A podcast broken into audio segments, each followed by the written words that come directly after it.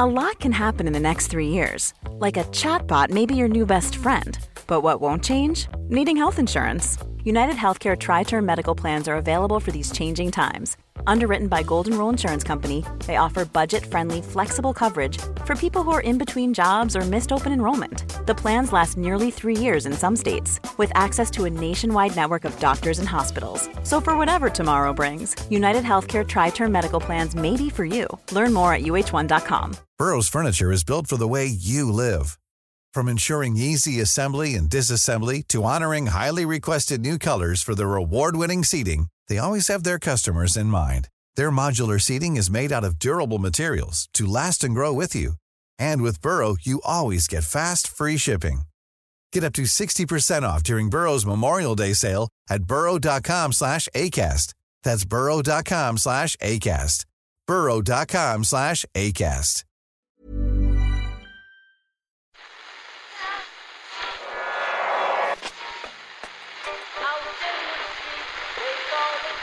Is that? That's the second time it's gone off.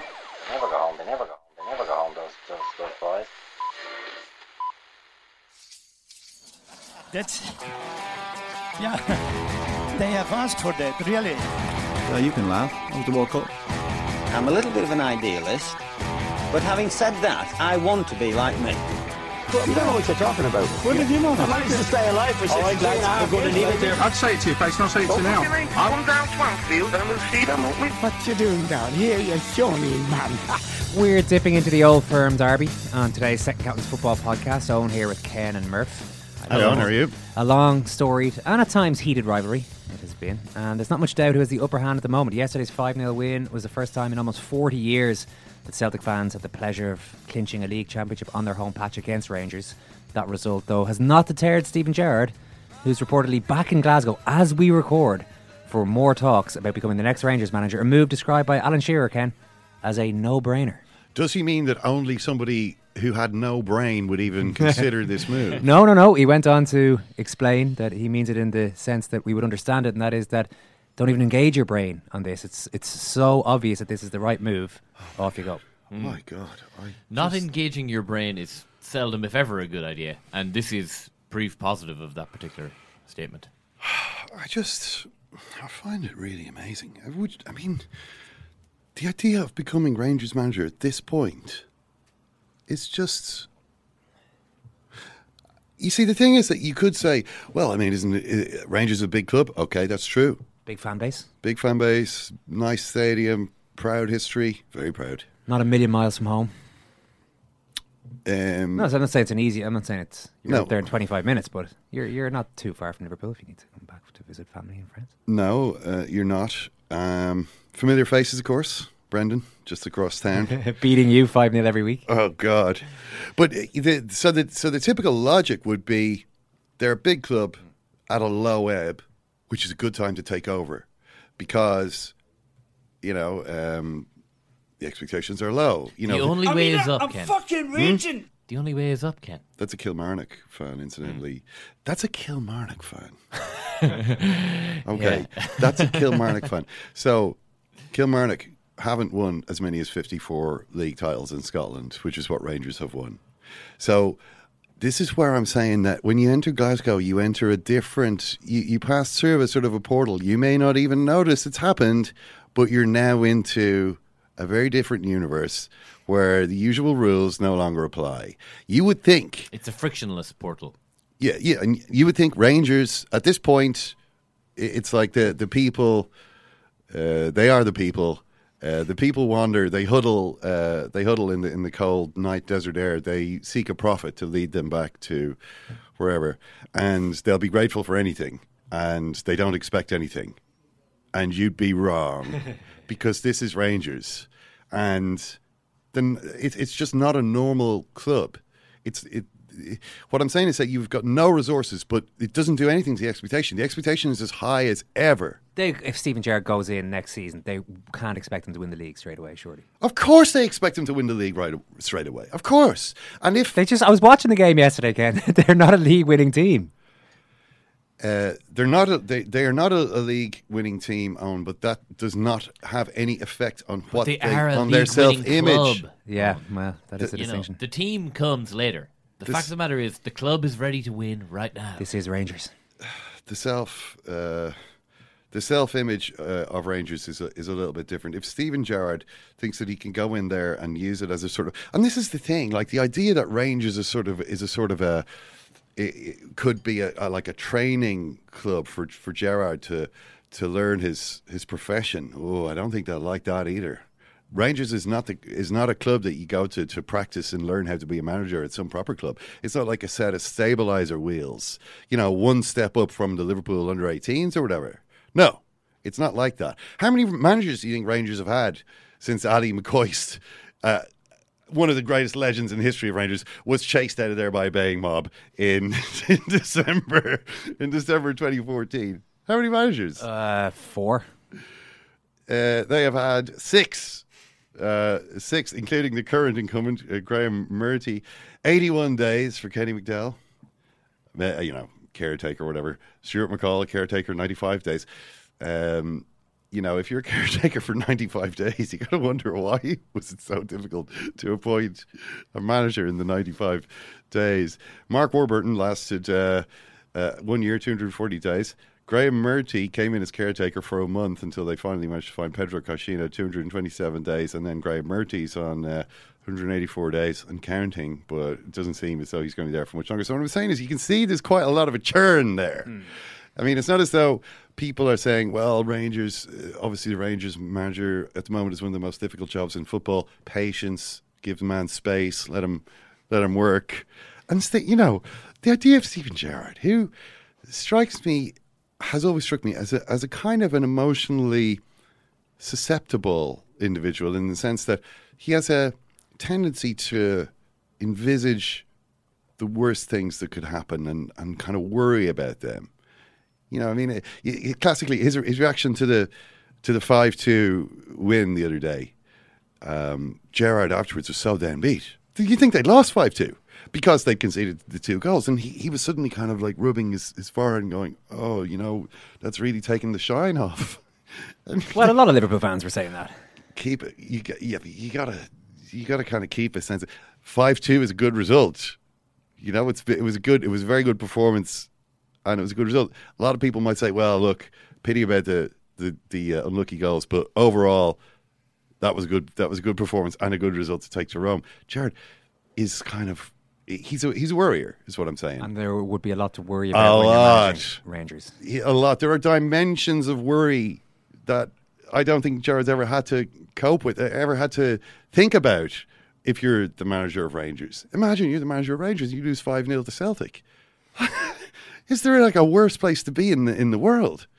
Is is there a worse job? Is is there anything worse in football than that prospect? That very real prospect that awaits whoever steps into the still occupied shoes of Graeme Murty whenever he takes off the shoes. Someone else has to get straight straight into them. I I don't know, and I I I uh, I'm not sure I agree with Alan Shearer's assessment. Well, we are going to get further into all of that later on in the show. Later on in the week on the World Service, we're all about the Champions League semi-finals. In particular, can Liverpool see home that five-two, that delicate five-two first leg lead against Roma? Dangerous lead on. Can they ease the tension of Steven Gerrard and give themselves a shot at a sixth European Cup title for all the build-up and all the reaction afterwards? Become a member now on secondcaptains.com. You can report on some sport there, Ken, while you're here. Well, this is the thing. I mean, you know what you've just been talking about there. I mean, Liverpool were playing at half twelve. They they kicked off the round of fixtures with the uh, twelve thirty Saturday game at home to Stoke, almost relegated but not quite relegated Stoke, and well, I think it was about a quarter to one when Jordan Henderson played a ball through uh, into the empty Stoke half, and herring through was Mohamed Salah, 43 goal gunslinger, controls the ball, takes it into the box. We all know what's going to happen next, Owen. Yes, he's, uh, he, he drops the keeper, chips it over the keeper, and it looked like it was in the net, but it wasn't in the net, Owen. The ball had gone wide of the net on the near side, an inexplicable miss. I thought, my God, that's that's an unbelievable miss. You know, so he's apparently missed more big chances than any other player in the league this season. You gotta, you know, you gotta miss a few to score a few. Um, I thought, wow, that's that's amazing. And then they they laboured and laboured and laboured and it just didn't happen. You know, another another disappointing draw. This is two in a row, which means Chelsea are still. Is the spell broken, Owen? Is the spell? I, I had to wonder: is has the spell just broken? Could this have anything to do with with the bitter legal dispute uh, that we've seen making headlines over the last couple of days involving Mohamed Salah? Um, What, what is this bitter legal dispute? well, Mohamed Salah, Owen, in case you hadn't noticed, is something of hot commercial property these days. I would imagine so. Um, so you could shift shift a few units of whatever it is you're selling. of whatever it is. I mean, he, he was he was uh, headlining a "Say No to Drugs" campaign recently. Apparently, the calls to the to the helpline have have skyrocketed since his involvement. Um, but his lawyer, uh, Rami Abbas Issa, is not a happy man, Owen, and it has to do with some. Uh, some sharp practice going on at the Egyptian FA. What is the sharp practice? Well, Mohamed Salah obviously has a portfolio of sponsors. He's a, you know, as I said, he's a, he's pretty hot property. A lot of people want to associate their brands with him. Uh, he's got UK image rights, which is handled by uh, uh, a company, a UK uh, company, and he's got obviously non-UK image rights covering the rest of the world, which is handled by a Cayman Islands company. Um, and uh, one of the deals that he's got is with a telecom company. Um, but the Egyptian FA, who are, you know, just the national team that he happens to play for. I mean, if everyone in the country worships him and he loves playing for the Egyptian team, the Pharaohs. But they put his image on a big plane that's going to fly them around the World Cup next to the logo of another telecom company Oh. that they have a sponsorship deal with.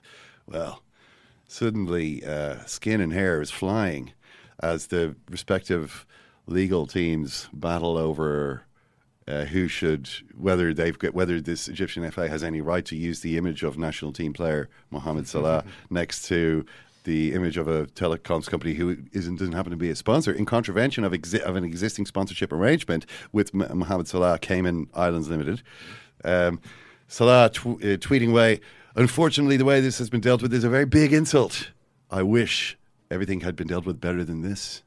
Uh, and then uh, prompting uh, an episode of, of outrage. I mean, this is kind of a bit. This is all a bit Saipan, really. Except, I mean, a hundred times play. that. Hmm? but he'll play. Well, the lawyer was sort of threatening. Well, he might not. He might be able to play in the World Cup now, which you can just imagine. I don't think would be would be something Salah himself would be too keen on. But you can see he's suddenly in the middle of all this, like having having become this like massive commercial uh, entity, this gold mine for the various satellites and ancillaries and hangers on. That everyone's squabbling over this, and he's kind of in the middle of it, going, "Oh, "I'm not sure." Um, the Egyptian uh, FA chairman Hani Abu Rida has has uh, got on the blower to Mohamed Salah and promised that he's going to sort everything out. And sorry for the misunderstanding. And actually, he himself was feeling a little under the weather in recent days, which is why he hadn't dealt with it as promptly as it was supposed to have been dealt with. So Salah's now saying, "Okay, well, you know, I'm glad I've had a call from them, and it seems as though things are going to be sorted out. But you know, it's just." Uh, I mean, as the Egyptian FA statement says, the important thing is that he and his teammates stay in a good psychological condition and fully focused ahead of the World Cup. Indeed. Indeed, everybody. You know, could we all please remember what's important here? And this is obviously uh, at a crucial point in the season for Liverpool Football Club as well. He's just on the verge of breaking all the records. Just on the verge. 31 goals uh, in the Premier League. He's equalled the record for a 38 game season with Ronaldo, Suarez, and Alan Shearer. He's just equalled it. You know, big game coming up on Wednesday. You'd hate to think that the spell was broken. I mean, spells don't really. Spells? It's not really a thing, is it? Nah, couldn't be. On the other hand, I mean, he's literally never had a season like this before. So it was it was all a bit, mm. and then and then Owen, late last night, Duncan Castles reported in the in Scotland's Daily Record. I read from his report. Liverpool assistant manager Zeljko Buvac has ended a 17-year coaching relationship with Jurgen Klopp in the week of the club's crucial Champions League semi-final against AS Roma. Buvac, frequently described as the brain behind the pair's Gegenpressing tactical approach is understood to have left the club following dispute with his long-term colleague. According to club sources, Liverpool players were informed earlier on Sunday that the Bosnian Serb was leaving club's coaching staff. The decision to terminate a working relationship that began when the pair represented Mainz 05 in the 90s comes during a season which Klopp had come into conflict with Buvac. So, uh, the source tells Duncan Castle Klopp and Buvac had a big falling out. Buvac has been left completely out of the loop on late. Um, they stand apart in training. He doesn't go to tactical meetings. He's no longer involved in picking the team. In the past, he was the only one who had Klopp's ear. The relationship had broken down. The players have been told Buvac is gone. wow. So this the the interesting thing about this the, the report, just besides its its sensational content, was that it was the only one at this point. Uh, so there followed a lot of "you are fake news" accusations. But I I did think looking at this. This is a very specific claim. Quite detailed, yeah, yeah. you know, uh, it's not like one of those. Um, you know, uh, it is understood the club has contacted representatives of X with a view to, you know, it's Yeah. it's like he's gone, uh, and in in fact, it, seems, it seems he very much is gone. Although uh, there's some, uh, it's not quite clear about the circumstances because what Liverpool are saying is that he, yes, it's quite true to say he's he's not working at the moment. He stepped away from his duties. However, his job remains here for him, and he's on leave of absence for personal reasons. So, is it a is it a a, a permanent uh, a permanent bust up? I mean, it's obvi- obviously there's a couple of interesting things about it. Number one, this always happens at Liverpool whenever things are seem to be going well.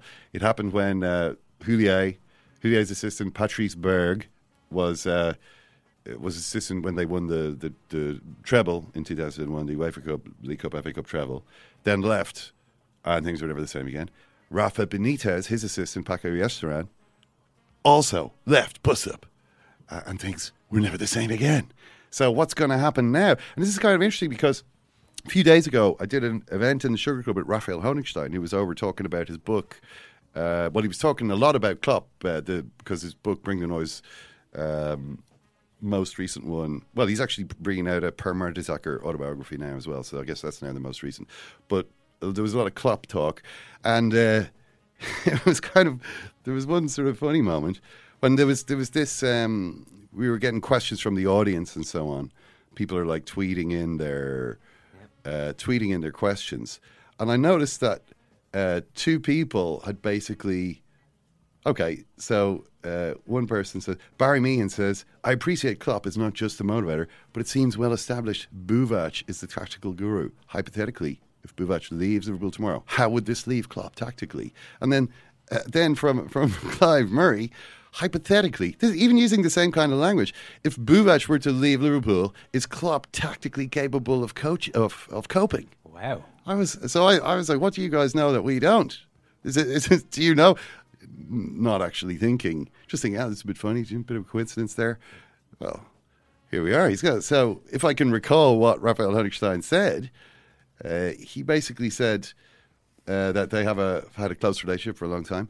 They made a deal. Whoever becomes the manager first We'll take the other with him, and that was Klopp. Klopp, Buvac became the assistant. Though he also said Buvac couldn't be a manager because he doesn't talk to anybody. He's not a talker. Um, Klopp is obviously somewhat, uh, you know, sociable. Uh, Buvac, on the other hand, is the kind of guy who would, you know, answer the phone, pick it up, and just hold it to his ear, just not saying anything. You know, you'd have to judge by the quality of his silence what he thinks about anything you've just said to him. You know, was that a frosty silence? Was that a sort of a, an engaging, An engaged acquiescent silence? silence, yeah. Is it a thoughtful silence? You know, that's just the way that he communicates. Uh, so it's not obviously typical manager's demeanor, uh, which is why he was more suited to being an assistant. But he did also say that you know they they did have a kind of um, a fiery and tempestuous relationship, uh, marked by frequent uh, disagreement. You know, one of one of these types of um, you know passionate kind of Flare ups from time to time. as as he writes in the as he writes in the uh, book, Buvac very emotional. Kiss my ass, shit. Then he'd walk out. He'd storm out. Five minutes later, they'd be in each other's arms again. But you know, who knows? Maybe, maybe this has, uh, maybe it's gone too far this time. Maybe Buvac is like, you've changed. You know, it's like a, it's like an ABBA song from the divorce years. You know, it's like, uh, things just aren't the same anymore. You know what? What is it? You're just like um, taking all this acclaim, going on about Brexit. You know, maybe Buvac thinks, "What's the big deal about Brexit?" You know, just get it done. You know, he's a Bosnian Serb. The people have spoken, Jurgen. You know, move on. Get on with your life. Get So- over yourself. Oh, because Guy Verhofstadt is tweeting, "Oh, can, why can't we all just listen to Jurgen Klopp?" Buvac's like, "You disgust me. This isn't the, you know, this isn't the same." This isn't why we got into the game. I game. think this is what they call putting words in another person's mouth. No Um, it's all about Brexit. That's the reason that this guy is gone. Well, I just don't. I mean, the way the EU has treated Serbia is an absolute disgrace. So, uh, you know, maybe maybe some people aren't as unhappy to see it all come a cropper as Jurgen seems to be. Um, Rafa Rafa Honigstein was tweeting today saying uh, he. Uh, him and Klopp have had huge rows before, but always made up. This might not be the end of the story. Short-term effect is negligible, but Klopp will want somebody else to bounce ideas off next season if he doesn't come back. I don't know why he's left his position for the moment. Just want to make the point. The relationship has been volatile at times. They're both impulsive characters, but always came back together eventually. Let's see what happens. Um, so there you go. Uh, that was that was interesting. I mean, the, the thing about it is, it's obviously a weird time of the season for it to for it to happen. I mean, they're they're saying kind of personal reasons. So you know, who knows what, what could be going on with Zlatko Buvac? But you would imagine it's it's extraordinary circumstances for him to leave at this point. You know, just before the semi final of the Champions League. Very uh, very strange. So Klopp will will clearly be talking before the Roma match. I assume we'll we'll have to uh, talk a little bit about this. I mean, the problem for him is when you have this sort of superhero branding. I mean, the the brain, the eyes. Peter Krawietz, maybe Peter Krawietz, maybe the eyes have been getting too much attention. Um, and the heart, you know, Klopp. It's like you now just have eyes and a heart, but no brain. You know, surely that's going to affect the quality of the team. Um, well, we'll see. Yeah, we will see. But it wasn't all bad news, Owen. Um, uh, Roberto Firmino signed a new contract uh, after I'd spent much of last week talking about how uh, how unfortunate it was that he had such a small release clause in his contract and was playing so well. Uh, so they have managed to sign him up to a five-year deal, which, uh, although they haven't released the details on release clauses, I assume there is none because otherwise, what's the point, really? Um, he uh, so they have managed to secure one member of their 98 goal front three, um, and now have to give the other two pay rises in order to keep them. But um, yeah, and thanks thanks also to all the Liverpool fans who who tweeted me uh, pointing out this news. Uh, you must be sickened now. They were no, they were giving you credit, weren't they, for basically putting Liverpool in an untenable position No, with no, your fiery verbal tirade last week. no, I don't think so. I don't. No? Think, I don't think that's the way. I don't think that's the way it was. But anyway, that's that's enough of that. So we'll wait. We'll wait and see if the spell is broken out. A lot of strange and unnatural happenings uh, going on just there. But what else was going on? Uh, the, the strange and unnatural threesome of Arsene Wenger, Alex Ferguson, and Jose Mourinho all all hanging out together on the touchline. Wenger and Ferguson both giving Mourinho thin smiles as they invited him to join uh, join in for the photograph. Wenger thinking, oh, the ultimate insult. Alex Ferguson being pally with me. Oh, Ah, all of Old Trafford Yeah. giving him a raucous reception. Did you watch, by the way? I wanted this guy to hate me. I wanted to end my reign in British football with this man despising me so much because I had won so often that we would never speak again. Well- Instead, here he is patting me on the back. Well, It's- Wenger it's- actually said after the, it shows once you were not a danger anymore, people love you. This was the crowds. The crowd were like applauding him and applauding Ferguson, obviously applauding Ferguson. Uh, they did sing Arsene Wenger, "We want you to stay" at one 0 up, which was which which I thought was uncalled for. Um, but you know, did did you actually watch the feud, the documentary that was on last week? No, I haven't seen it yet. No, Channel Five. Uh, yeah, oh, and I think so. It was. It was like. I mean, it was. There was funny bits. I mean, the best thing about it, I thought, was the old video of Ferguson talking to the United players, and like just the sort of stuff he was saying to them, which was all about like challenging, basically challenging their masculinity. You know, Paul Ince is gonna. He's a big time. He's a big time Charlie. Um, quite foul mouthed as well, though. and Alex Ferguson, not afraid of using the odd obscenity to punctuate his his uh, motivational uh, chats with the players. Um, and there was some great. I kind of wonder how much more of that archive is there because someone needs to get into that archive. That's the that's the real gold. I mean, the rest of it I thought was was pretty lame.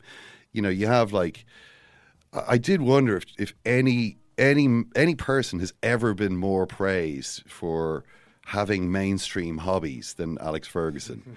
like you know, Henry Winter sitting there talking about how Ferguson, you know, it wasn't just football. It was you know. You'd go into his office, there'd be books, pictures on the wall, you know. I'm like, I mean, he. Uh, There was a there was a cup of tea, I believe I saw. I mean, this guy does not just study football all day long. He does He a bunch of decorated his stuff. office. wine. You know, they had they had like a wine glass sort of in slow motion breaking on the ground. You know, it was like sort of American Psycho type. So you know the way in American Psycho that maybe they've got the the sauce sort of dribbling on the white plate. You know, it's that type of. It's like Jesus and John Motson. John Motson well. You, you know, of course, Alex Ferguson could be somewhat belligerent, um, and uh, you know, I, I did have one famous run in with him uh, where I asked about Roy Keane's disciplinary record. They played the tape, and and he says, "Well, what do you think about Roy Keane?" I can't remember the exact question. Ferguson just stares at him with this like icy blue eyes, murderous stare. You've got no right to ask that question, John. This fucking interview is cancelled. This fucking interview, and Yeah, I've seen that clip before. and and uh, and he and he storms off, you know, effing and blinding, and, and actually shouting more the further away he gets. And Motson then goes, but of course, underneath all that, he was a really charming. You're like, he wasn't charming. Uh, there was, he wasn't charming at all. He was like a. I mean, he he might have been charming when the situation called for it, but I mean, like this is Stockholm syndrome, Marty. Seriously. So, what did you make of all the Wenger? Did Wenger? I thought it was. Old Trafford I thought it send-off? was nice. I, I, I, I, I realized I was, I was staring at it with a big kind of grin on my face as Ferguson and Wenger were there. And I was like, oh, because it just reminds me when I was young. On, just remind me of better days. And then Jose was, c- would they? Fergie, no, Fergie don't- called him in, and no. Jose seemed a bit bashful, but eventually came in. Didn't stay in for too long. Went back. He, he actually said afterwards, oh, you know, I thought we handled it well as a club. He said uh, it was his idea to bring uh, to bring Ferguson in. Uh, he said, uh, I felt it would mean more if Sir Alex came down. As United managers, I played against Mr. Wenger three or four times, but the big rivalry in the history of both clubs was between them, which is true. Um, and it seemed to me as though at the end, uh, Ferguson, who, who was very hands on, was slapping Wenger's back and, and patting him on the shoulder, uh, seemed to say, Well, I see you for a drink afterwards, but Wenger was already walking away. Uh, and I, I don't know if they did meet up for that drink on, but I hope they did you know, because I think after all this they deserve. it. of course, once the formalities were over, United could get on with the fairly simple task of wiping the floor with Arsenal, which actually wasn't as straightforward as you might have expected. You know, Arsenal had named a kind of uh, team featuring a lot of uh, youth players um, because of the semi-final against Atletico coming up on Thursday.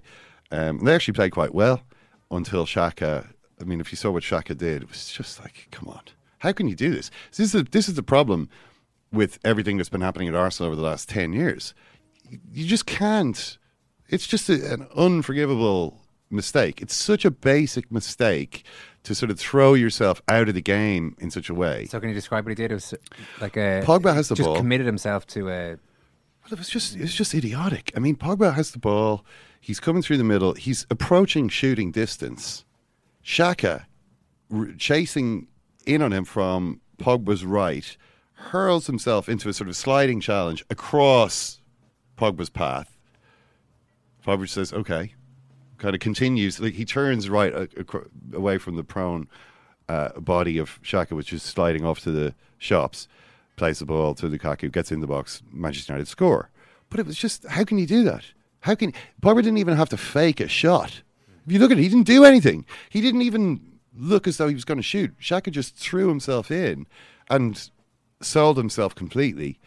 And that is just the kind of mistake that you do not make if you do any training on that aspect of the game. You just don't because it's such a simple thing not to do. It's a simple rule. Don't don't throw yourself in. So they don't. It's just something they don't work on. You know, it's like okay, but how do you expect to really? How do you expect to ultimately compete if if your if your players and this is one of the experienced players in the team are going to make mistakes of that class? There are no consequences for these mistakes. You know, some managers would would sub Xhaka off at half time for that. It would be like you can't you, you can't do that. But the, you know there are no consequences for for this kind of thing. And I think the game on Thursday very interesting. I don't know if you watched the first game, the uh, match between Arsenal and Atletico on Thursday. It's a great match. I mean, very interesting. Um, Atletico started off with this the usual attitude: you get a few free fouls before the referee starts to enforce the rules, and so on this occasion, though, the French referee Monsieur Turpin was um, had a real sort of eye on the law head on him. It issued his first booking after it was the fastest booking I think in the Europa League this season, and then sent off the same player. Uh, or, or issued a second yellow card to the same player after nine minutes or something, which was There insane. Two referee uh, rules that he flagrantly refused to follow. One of which is, as you've just said, first few minutes, let's let everything go. And then the second one is the more semi-finals you watch, the more you realize you can you can pretty much do anything now in a semi-final, and the referee is not going to book you because the like this idea that you're going to deny someone a chance to play in a European final or a World Cup final means semi-finals now are just bloodbaths. They're brilliant. It's just the last thing anyone anyone wants to take away that dream from someone. Common So, sense. Vrsaljko was the was the Atletico uh, defender sent off on nine minutes, prompting Diego Simeone to go absolutely crazy uh, on the sideline, but not, I felt, in a in a way that I've never seen before. I mean, in a quite standard Simeone has just had a big decision go against him way, and the referee runs over and sends him off as well. I thought, well, well, that's just uncalled for. I I thought this is a bit this is a bit much from the referee. Um, I mean, a lot of people were like, "Well, it's a flagrant show of disrespect from Simeone."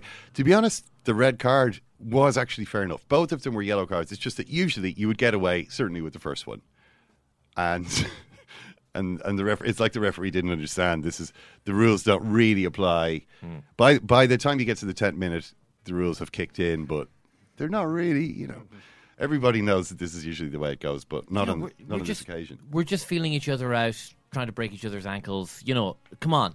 You know, there has to be some room for. bit of give and take here. Yeah. But they um, Arsenal then so Arsenal ha- had the task. Okay, we've we've got man up for nearly the whole game.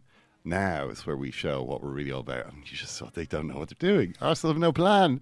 Eventually managed to get a goal by, like I said, quite. I mean, sixty-seven minutes or something. But very quickly conceded an equaliser with a, re- the only type of goal Atletico could score: a long ball and a breakaway by Griezmann. They did score and Simeone, who had spent the match standing just behind Ivan Gazidis uh, in the sort of director's box, was appearing to was overcome with emotion at the goal and and appeared to be, you know, the commitments where uh, is it Outspan walks walks out and he sees the in the laneway Joey the Lips and. Uh, which one of the singers? I love the way you're just throwing a commitments reference in as though we chat about the commitments. And Well, think no, about but every At week. the dark Okay, end of the He street. happens to be. He, he happens to have a rapt audience over here. Yeah, I know yeah. exactly the scene you're You know talking the scene. I'm talking about. I can't about. remember the.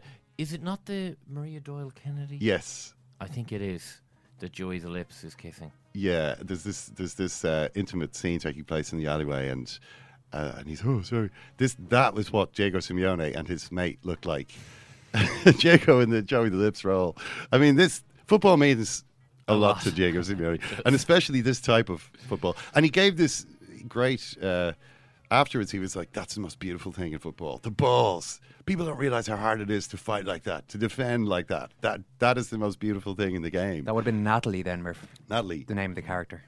um, so uh, I would have to say that I fancy Atletico Madrid to go through based on the difference between Xhaka and all of their players uh, and just their whole their attitude to defending. But uh, it's still it, it's still obviously in the balance score wise. There were some good quotes by, by Mourinho actually, um, just in terms of uh, well he. Before this game, he was actually quite annoyed that people were saying he sold Salah, and he was at pains to say, "I didn't sell Salah, I bought Salah." And then this is at Chelsea, obviously. And he said, then you know, we he went on loan, and then you know, and then the club sold him after that. So it wasn't my fault. I did not start the birther rumor. I'm here to end it. but but he then he he then said uh, someone said uh, Guardiola said winning the uh, the Premier League is, is bigger than winning the Champions League. What do you think? Jose says, uh, I think we say the most important one is the one we win. When I win the Champions League, it's more important. When I win the league, it's more important. When I win nothing, winning isn't important. He's getting into end of season wind down. he mode is. now. He It's nice and really relaxed, is. Yeah. Yeah, he, he's he's They he's call a that totally different D-Mob Jose. Happy or something, don't they? The army. He's just looking forward to getting out to Russia. You know, he's obviously a Russia Today pundit. Yeah. Uh, I, I assume he has to go to Russia for at least part of that.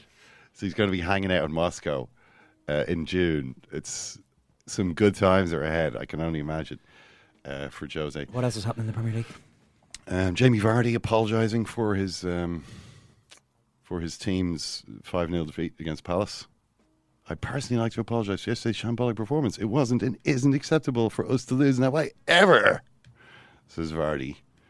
Um, so that's uh, it was Declan Rice last week. Declan Rice having another having another tired time against who, Man did, City. who did they end up giving the own goal to? Because I thought it was. And initially, it was looked like a Declan Rice own goal. Wasn't it? But then you see, it had struck Zabaleta on the way. It hit, first hit Rice, then it hit Zabaleta. Hmm. So it was then being credit certainly on TV to Zabaleta as an own goal, which was very lucky for Declan Rice because we're going to be pedantic about it. If an attacker kicks the ball towards the goal and it takes a deflection, Hmm. it's still the attacker's goal. But if it hits a defender, then it's then off another defender. Then it's whoever got the last touch. Well, not if it's going directly towards goal. Like if you're hitting the ball, if you if you strike, if you're the Harry Kane in particular, Ken, Yeah, and you're you hit a goal bound shot, yeah, well, you're claiming the goal no matter what. yeah. But if it hits off somebody and just continues to go in, that's fine. It's only if it's if the shot is heading wide and, And then it gets deflected in, then it would be an OG. So I think yeah, I'll have a look now and see who got uh, He was credited. Australia. Um, James McLean um, talking about how he, he hopes that West Brom fans will be able to see the big picture. Everyone wants to play Premier League football, so I do think there'll be a lot of people looking at their next move or their future come the summer if the inevitable happens. If the inevitable happens, and we do go down, says McLean. Um, the fans just see it as if you do go down and players leave, then you're a snake or you've taken the club for a ride and this and that. But we've got families as well. We need to look after them. So, hoping that West Brom fans don't call the players snakes if they if they all leave. Looks like our boy Declan Rice has gotten away with that one. Has he? According to the match reports, Zabaleta, 27, own goal. Um, credit to Zabaleta. Credit to the lad. He's a more experienced taking campaigner. that He'll take that. He'll take that. Yeah, exactly. Yeah. You're all right. You're all right, Declan. Um, so so there you go. Um, anyway, so what? So but the the bigger stories were happening. Uh, oh, and Sunderland have have new owners. That was quite a dramatic story. I mean, they finished dead last of the championship, so not great. Um, Chris Coleman sacked. Okay, fair enough. Uh, but still, to new owners. Uh, Ellis Short saying, "Okay, it didn't go as planned, but I've cleared the club's debt, and now, well, good luck with your new ownership group." So we'll see how that uh, how that one. Um, The bigger stories are happening where? What are you unfolds. going to say? Well, in Italy mainly, Owen. Uh, the Serie A over the weekend was absolutely incredible. I mean, we were talking about it last week in terms of uh, four games to go. Napoli are w- one point behind. Juventus still have to play Inter and Roma in their remaining four matches, chasing two of the Champions League candidate clubs is it really gonna is it gonna happen? Is it gonna happen? Are Napoli gonna do it? Six in a row for Juventus. Are Napoli gonna do it? Well, obviously Juventus had to go to Inter first of all, um, and they went one 0 up, and Inter had a man sent off. So looking good, uh, and it was a controversial sending off because the referee went to VAR after seeing apparently blood on the sock of Mario Mandzukic. So it was kind of, oh, that might have been bad, and then sent off the uh, sent off the Inter player. Inter then stormed back to lead two one until the 87th minute, when Cuadrado kind of runs down the another former Jose player runs down the right or runs into the box from the right, like from the goal line, and just kind of kicks the ball generally in the direction of the goal, and it just somehow materializes in the back of the net. Everybody is going, "What happened there? What? How did the ball do that?" It seems to. No one can quite understand the angles or the deflections that took the ball into the net. The goalkeeper standing there, "What?" and the ball's in the net, but it's still a draw. A draw isn't that good a result. But then Juventus get a free kick out wide against 10 man Inter in the last minute. Ball to the box, Higuain, poof. Um, big celebration from Higuain, 3 2. And there then followed uh, stormy scenes in the uh, media area as uh, Massimiliano Allegri lost his cool with the uh, fake news media who have been trying to, who have been against, who have been so unfair and have treated Juventus so horribly uh, throughout uh, throughout history, really, but especially in, over these last few weeks. And a lot of people have been lining up to kick Juventus over the last little while with, that whole thing that happened at, Real Madrid and all that. Well, uh, Allegri. Um, he basically was saying, "Oh, the, he took offence to questions that like you, you didn't really play very well."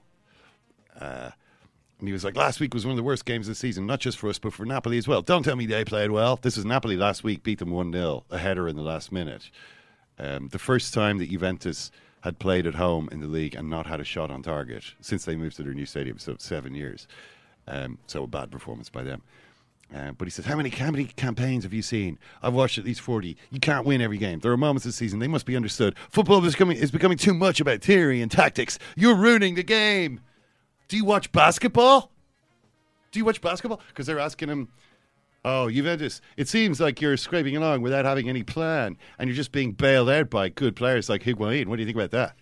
And he's like, do you watch basketball? A move lasts 24 seconds. You have the ball, you have three seconds left. Who do you give it to?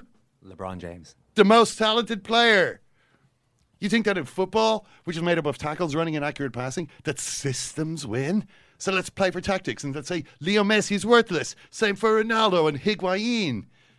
You don't look at players or skills. You only look at systems. That's what's damaging Italian football. Good defensive organisation doesn't matter, but champions and their skills must be praised. But no, you go ahead and keep talking about tactics and don't watch these champions play. Yeah, well done.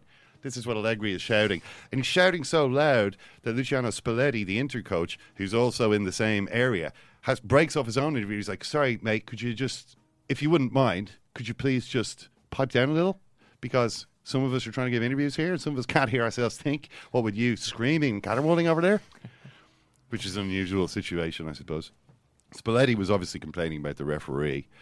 Um, and saying, uh, I don't think there was a completely balanced treatment of situations, uh, which is a lot an, an opinion echoed by a lot of people, all the Juventus haters in in Italy, um, such as Paolo Di Canio, because Juventus, you see, also got away with a what should have been a red card for them. Pjanic, their midfielder, like clattered into someone.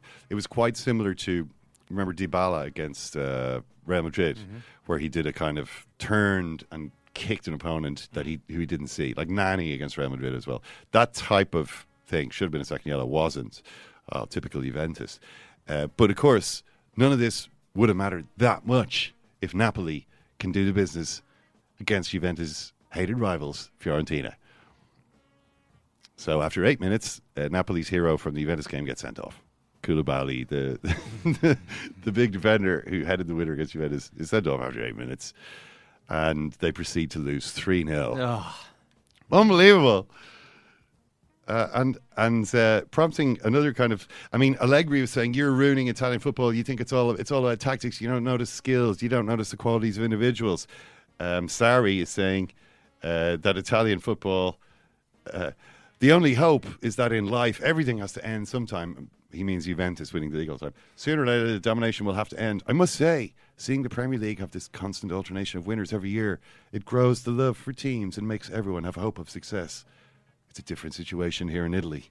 The risk is that we will lose many fans because they cheer on teams that will never win. And they know that too well. If we impoverish the whole system, the rich will be impoverished too. So he's basically saying, you know, Juventus have to lose a league title once in a while in order for this to continue to have any meaning. Although that isn't always the case. You know, sometimes it's quite satisfying to keep winning the league year after year after year after year against opponents that have no hope of beating you. Sometimes that can be a lot of fun as well. Which we'll get into with Celtic in just a few minutes' time. That's it for today's Report on Sport. They are the champions. They have taken the title away from Manchester United, and they have done it here at Old Trafford. It does not get more conclusive. It's very difficult to see Arsenal play one day without Arsene on the bench. He's going to ruin the club, fam. He's going to ruin the club, blood. I'm telling you, fam. But up and down the land, you do sense a genuine appreciation for the way this Arsenal team play. They were perfect. It's turning. It's turning, blood. Did you hear the boos at full time? Seriously, shut the fuck up tonight. I'm not in no mood for no little dickheads chatting shit. We love to have him there all the time, but we all know that's not going to happen. One day he's going to have to go.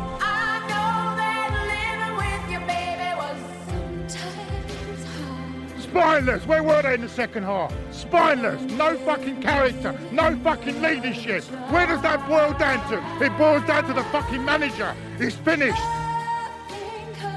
It will be hard. He's not thinking of leaving one day. He was a great manager. He's gone. He's gone.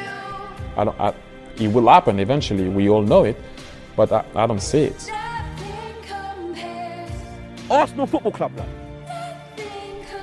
For me, the day I will see Arsenal play without Arsene on the bench, it's, it's going to be weird. Don't the fan base of this fucking try, club Don't try to are happy don't, to be full. Don't try to question my fan No. Don't try to question my fan base. The okay. fan base- You can't- All right, listen, listen, listen. I can't, I can't get ang- I can't get angry like I am before be- be- because it's, it's just.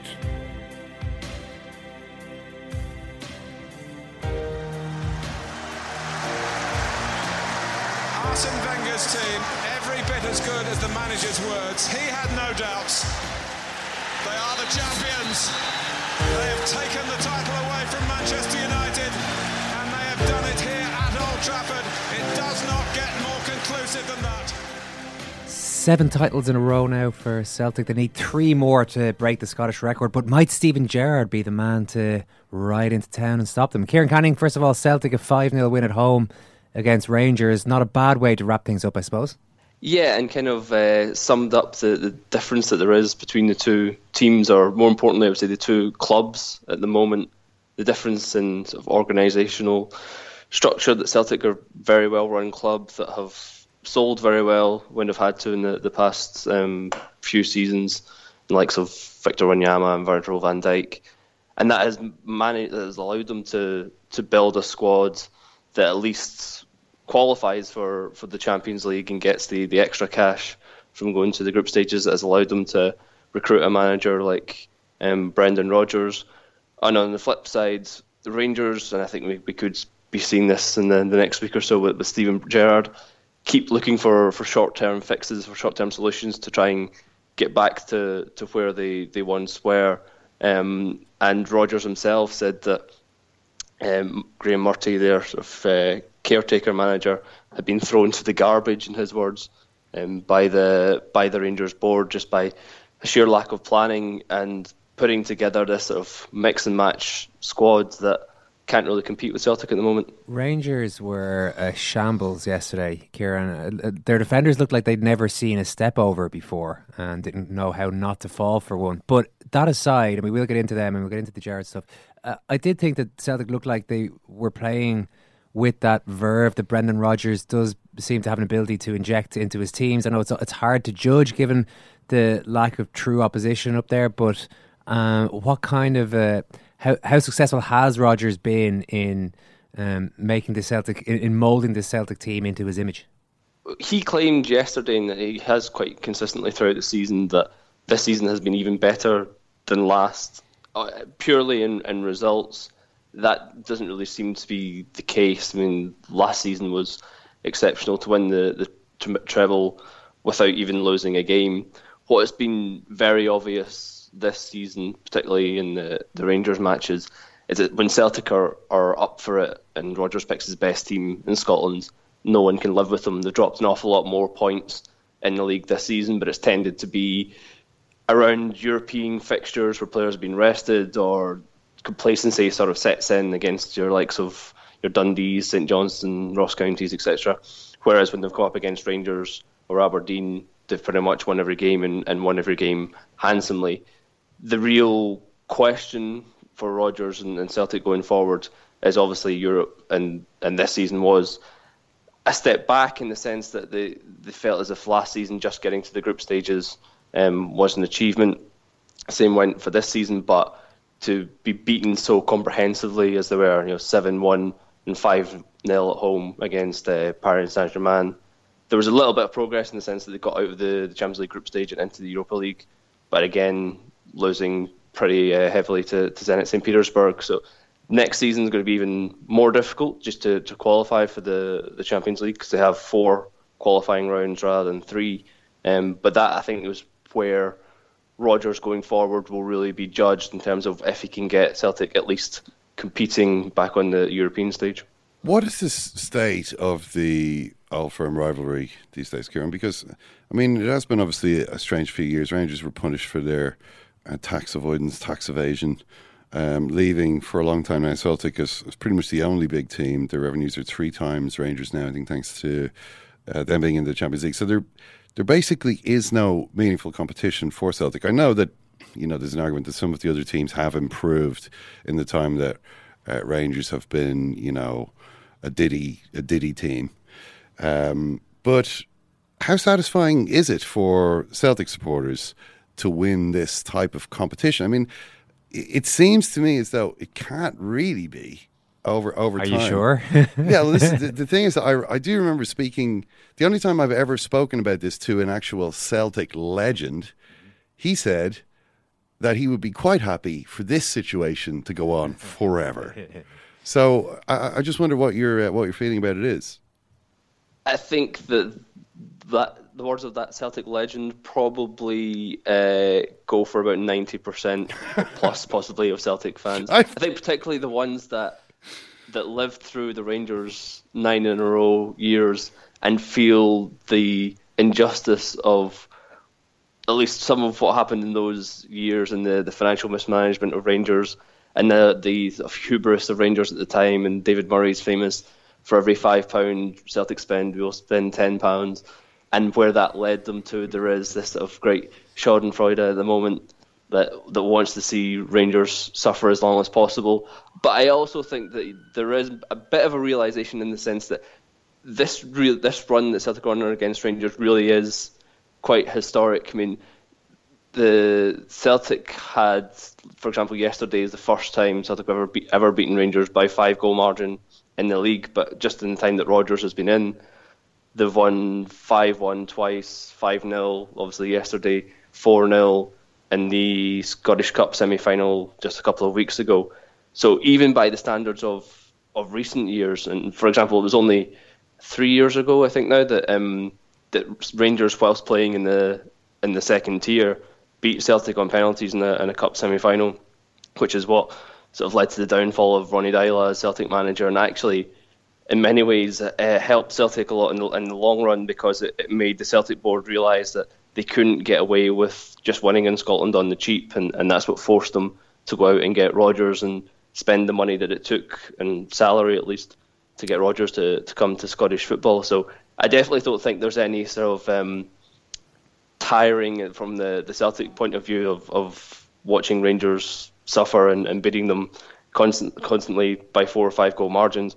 I think if you get beyond and what, what the big sort of topic in Scotland at the moment is can Celtic extend this out into 10 in a row? That's the sort of mythical mark. That's Rodgers signed a new contract last season to 2020, which would in theory take him up to that, that 10 in a row mark. Um, and if it goes beyond that, and we're talking 11, 12, 13 in a row, I think at that point, then there might be there might be uh, some thought that this has gone on too long. But at the moment, Celtic are just enjoying it. How would you describe the effect on the Rangers fan base? I mean, this is this is like they are. I mean, they they say we are the people. You know, they they see themselves as the as the chosen tribe of Scottish football uh, and really the the boss club. They're the ones who have won more titles. They're they're the establishment, and now they are, as I said, a Diddy team. So what does that? Well, have you noticed any changes in their attitude over the last four or five years of humiliation? Has has, has supporting Rangers become more of a kind of a, an ironic?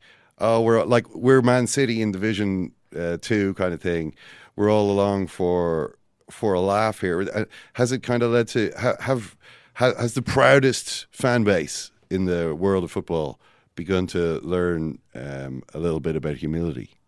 Well, that sort of we are the people attitude, I think, is why my previous answer is what, what it was. That, that there still exists a bit of that, and that's why a large proportion of the Celtic fan base don't tire of seeing them humiliated.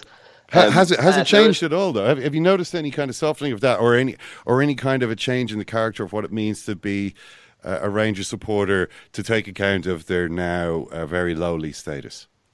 There is a bit, I would say, you even saw it yesterday and in the Cup semi final a couple of weeks ago, in the sense that there's a bit of a split between even those that just that have left early in in the game. For for so, for example, I mean, a large section of the Rangers support yesterday left at half time or beforehand, but there were still a few thousand there singing at the end of belligerently, you know, trying to show that that they're still there and they believe, I think, that, that they will eventually, in, in their eyes, get back on top. And there was, it's become uh, part of the trolling process of after uh, Old Firm games has become Celtic fans posting the Rangers TV commentary of Celtic goals, you know, as, as Celtic goals fire in one after the other. But there was one point in the uh, the Rangers TV commentary a couple of weeks ago where they were going on about just remember all these days because one day you know, one day it'll happen. One day Rangers will beat Celtic, and who knows, one day they might win the league again. And how much sweeter that will feel, having gone through mm. all of these thrashings over the past the past few seasons. So there still is this belief. It's it's it's quite strange when the, there's a managerial change, as there has been quite a few times in the past few seasons. That it seems to be the the instant reaction or the, the what the, the fan base or ex Rangers players come out with immediately is going straight to winning the league. There doesn't seem to be a huge amount of realization that what they need is to find a manager that's going to be there for not just one or two seasons, but someone to come in and build a process and get closer season by season, and maybe in the third or the fourth season be in a position to win the league rather than just coming in going right we're 13 points behind Celtic this season. It was 30 odd last season. We need to flip that in one sort of massive overhaul and clear out the squad, bring on a whole load of new players, bring in a new manager, and it'll all click. And and that's principally why they're in the position they are this season, where second season back in the top flight with by a distance the second biggest budget, and look like at the moment they could finish fourth. Yeah, a lot of what you're saying there leads me to believe that you are dubious about the idea of parachuting in a big name like Steven Gerrard. Particularly, so it struck me uh, yesterday, Kieran, that a couple of things struck me as I was watching these goals go in. First of all, why would Steven Gerrard want to become the Rangers manager? And secondly, how can Rangers believe that a manager with no experience could actually fix this nightmare? In terms of why Gerrard would want it, the only reasoning I could I could come up with or, or think of, and I was listening to the, the Sunday supplement discuss this yesterday, and they were going on about this idea that football players and managers just have that inner belief and that confidence that you have to have to be as good a player as, as Gerrard was, that that they can do. You know, I can make the difference here. Um, and for Gerrard, I suppose the the argument is if it goes well, and that's a, that's a huge if, he's at least getting the experience of managing at a, a big club with huge fan base and huge pressure, and that would then setting up set him up nicely to then move on to a, a job in the Premier League or most likely the the Liverpool job some point down the line.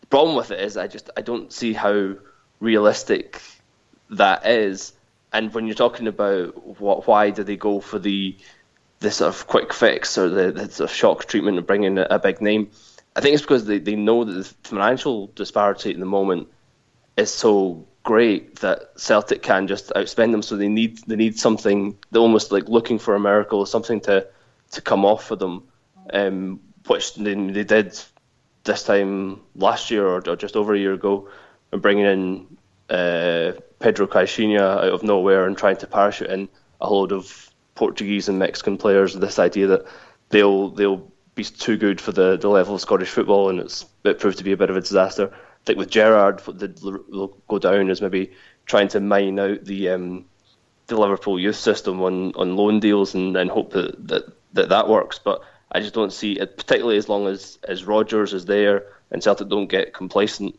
Um, how it's how it's going to make a, a, huge amount of difference in the short term. it, it honestly strikes me as the worst opportunity in football to become the Rangers manager at this point. You've got no money at all. You've got sky high expectations from fans who believe that they should be running Scottish football. And you've also got the the whole you know the peculiar history of the old firm and, and everything that sort of goes on around it warping and distorting everyone's brain uh, and, and adding a whole extra layer of significance and pressure to what would already be an incredibly difficult situation.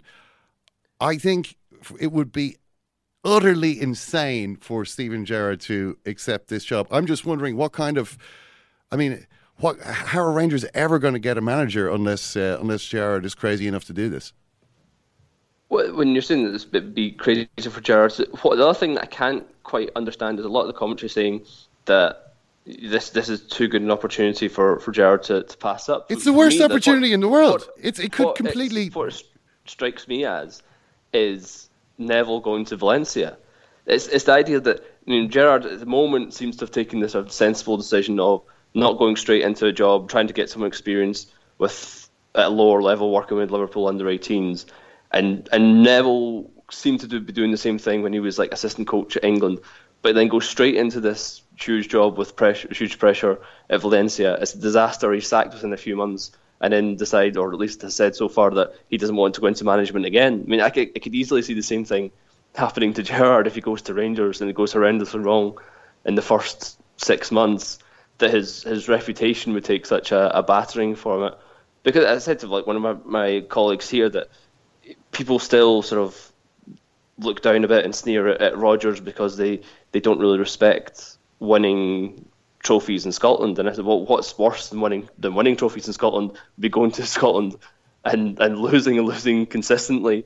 And I think for Gerrard as well, I think you've also got to factor in what could be worse for Gerrard than to be habitually beaten by Brendan Rodgers and get the uh, the, the the classic post-match Brendan Stevens, a young manager learning his way in the game. I, I can't. He'll recover from this. He'll recover from this eight 0 defeat in no time. Jesus Christ! Oh my God! even to, to, to draw it back a bit, a few months ago, uh, Rangers, after a very long and, and laboured process, went for the Aberdeen manager, Derek McInnes, who had played for Rangers, um, has managed in, in Scottish football for the, the vast majority of his, his coaching career. And even he, having spoken with them and looked at the situation, turned it down to stay at Aberdeen because he knew it was such a poison chalice.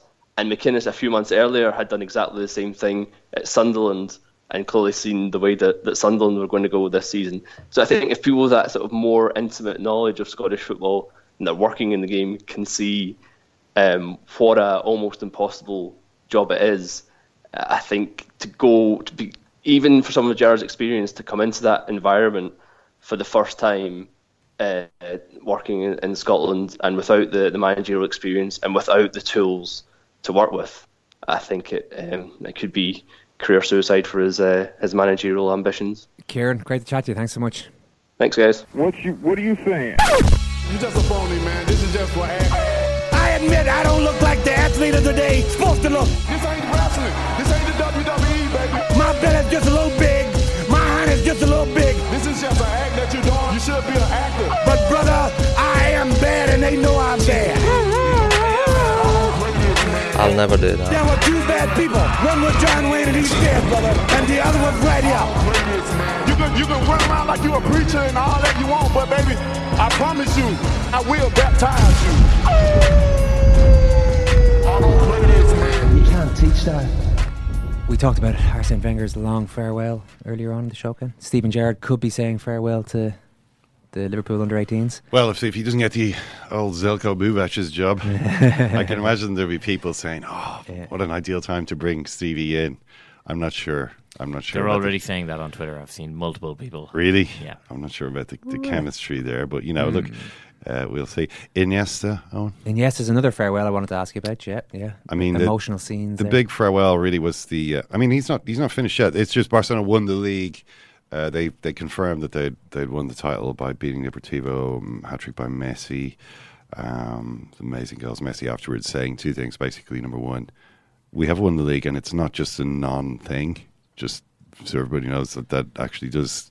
It is actually quite a big deal that we won the league. Mm. Just so that everybody knows that, and also, it's a shame. Uh, like when Xavi or Mascherano left, symbolic players for the club. I mean, if you saw the Copa del Rey final, this was, it was a couple of weeks ago, but Iniesta scored an amazing goal. It was like a superb, like a stupendous performance by Barcelona to win 5 0 in the cup final. Like, this is how to kind of win with style, you know, in a one sided game. Uh, Iniesta scored a beautiful goal, and Messi and Iniesta just in each other's arms, like Simeone and whoever that guy was. And the He was very emotional at the press conference as well. In fairness, it is an emotional business having to go to China to expand your burgeoning wine empire. it's tough. Bodega Iniesta is doing. I'm, bu- I'm buying a bottle, Ken. I, I would completely buy it. I would mean, definitely buy a Bodega Who, Iniesta. who is not going to buy a Bodega Iniesta? But also on in emotional for- farewells, Wesley Hoolahan Wazzo, finish at Norwich. bidding farewell to Carrow Road after 352 matches with a goal, heavily deflected, I would say, uh, and an assist in a 2 1 victory against Aces. Well, that's the way to do it. Um, and and he, he was subbed off and he hugged basically everybody. Uh, was crying, was led away, crying into the tunnel, and later on appeared and function alongside uh, Norwich's um, Iron Lady, Delia Smith. Uh, everybody that done that for me there, it was brilliant. Um, just one thing.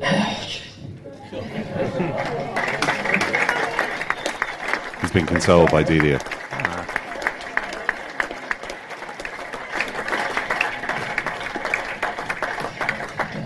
the point of Guinness. um, no, just want thank the boys yesterday. They were fucking brilliant. Um, you know, they knew what yesterday meant for me, and uh, yeah, just thanks everybody. There's Wes. Um, Where's he gone? Don't know yet. He he he. Uh, there was talk that Birmingham were offering him a Bodega contract. Wezzo. Yeah, I'm not sure he'd be into going to Birmingham at this stage. I think. No, I'm talking about a wine. Oh yeah. Well, well, he could um, he could get out to the A League. On Mm-hmm. there's talk of him being interested in maybe moving to Australia, which of course wine country there. Absolutely, yeah. Some New World wines, Wezzo's New World, uh, or maybe Wezzo's New World Wines is a business venture I want a part of. maybe MLS, maybe uh, Wezzo's Marin County. Yeah, exactly.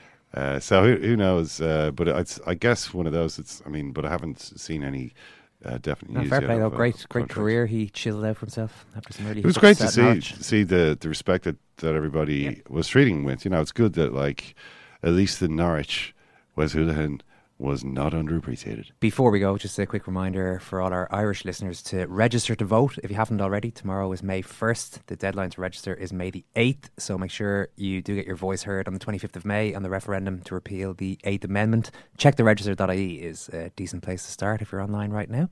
Hope you enjoyed the show. If this is your only fix of our football podcast for the week, we'll see you next Monday. The rest of you, you know where it's at. Comprehensive coverage of Liverpool's Champions League adventures during the week. And who knows, if the main man does the business, you may get treated to more of Ken's Arabic commentary translations. Hat tip to at Isam underscore LFC for the original translation. Thanks, guys. Thanks, Murph. Thanks, Ken. Thanks, Owen. Thanks, Ken. Owen. Thanks, Kieran. What is this, Osella? Sultan of the English Premier League. This is him, star of the Egyptian game, the pride of the Arab game. Perfect. Perfect. A boy for all the Arabs, with feet of gold. My days, my days, my days. Oh Salah, you are world class. Goal of the season, goal of the season. With his left, he struck it. Top bins, he placed it. Top bins, top bins. No mercy. My days, you are fabulous. Pride of the Arabs. Give us your art. Give us your madness. Their torturer. Their tormentor. Roma. Inspect the damage.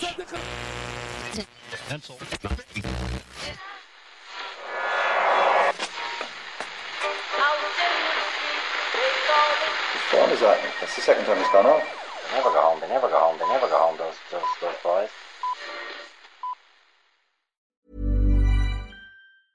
Hey, it's Danny Pellegrino from Everything Iconic. Ready to upgrade your style game without blowing your budget?